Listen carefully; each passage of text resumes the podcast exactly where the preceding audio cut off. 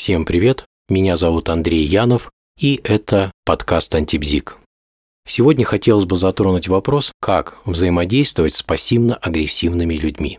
Сразу хотелось бы сказать, что пассивно-агрессивных личностей вокруг нас значительно больше, чем можно было бы себе представить. На первый взгляд они кажутся абсолютно неконфликтными людьми, но не стоит недооценивать их агрессию. Они никогда не будут ее демонстративно проявлять, но при определенных обстоятельствах, взаимодействуя с ними, вы гарантированно столкнетесь с ее изрядной порцией.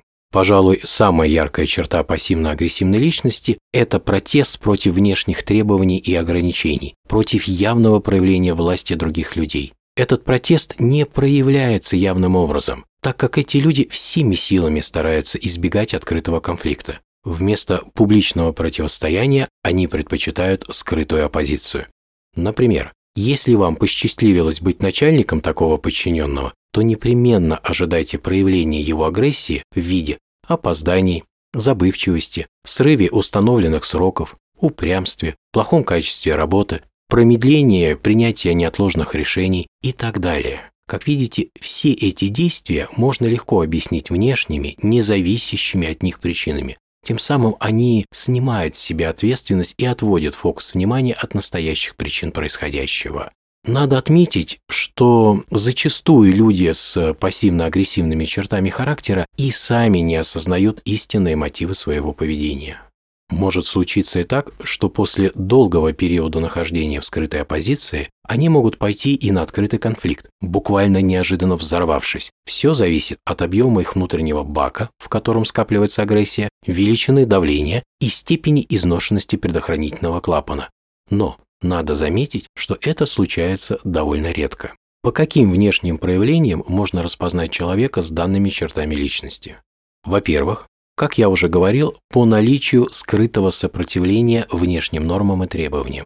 Во-вторых, они всегда становятся раздражительными, если их попросить сделать то, чего они не хотят. Часто их раздражение может проявляться не более, чем в мрачном настроении. Они вам редко будут отказывать, но также и редко будут выполнять просьбу или поручение должным образом. Любые просьбы они воспринимают как проявление назойливости и чрезмерной требовательности. В-третьих, они считают себя людьми, заслуживающими значительно более высоких оценок, чем те, которые им дают окружающие. В глубине своей души они считают, что мир устроен несправедливо, что они недооценены другими людьми. В-четвертых, они необоснованно критикуют людей, облеченных властью. В-пятых, всегда не выполняют обязательства, работают медленно, забывают о поручениях, а также препятствуют тем, кто желает выполнить за них их же обязательства. Как вам лучше всего взаимодействовать с такими людьми? Начать надо с того, что их главный конфликт заключается с одной стороны в желании получить все выгоды от лиц, наделенных властью, с другой – в нежелании им подчиняться и быть от них зависимыми.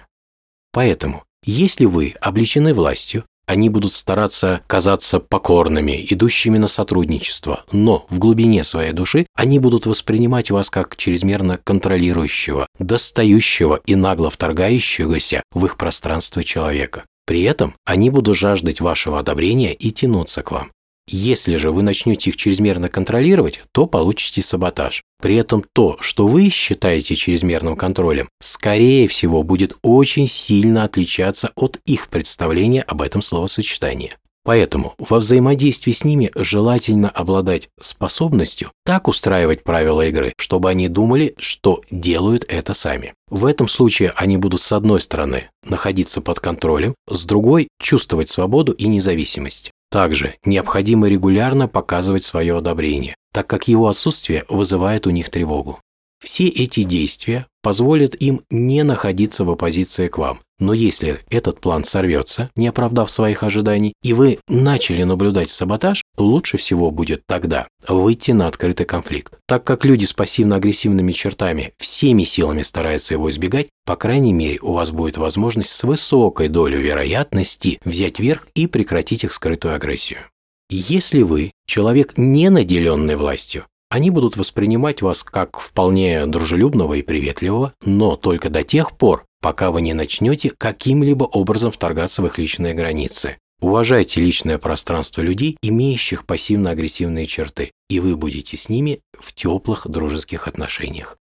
Вот на этом хотелось бы закончить такой набросок портрета пассивно-агрессивных личностей. Всем всего хорошего, всем пока.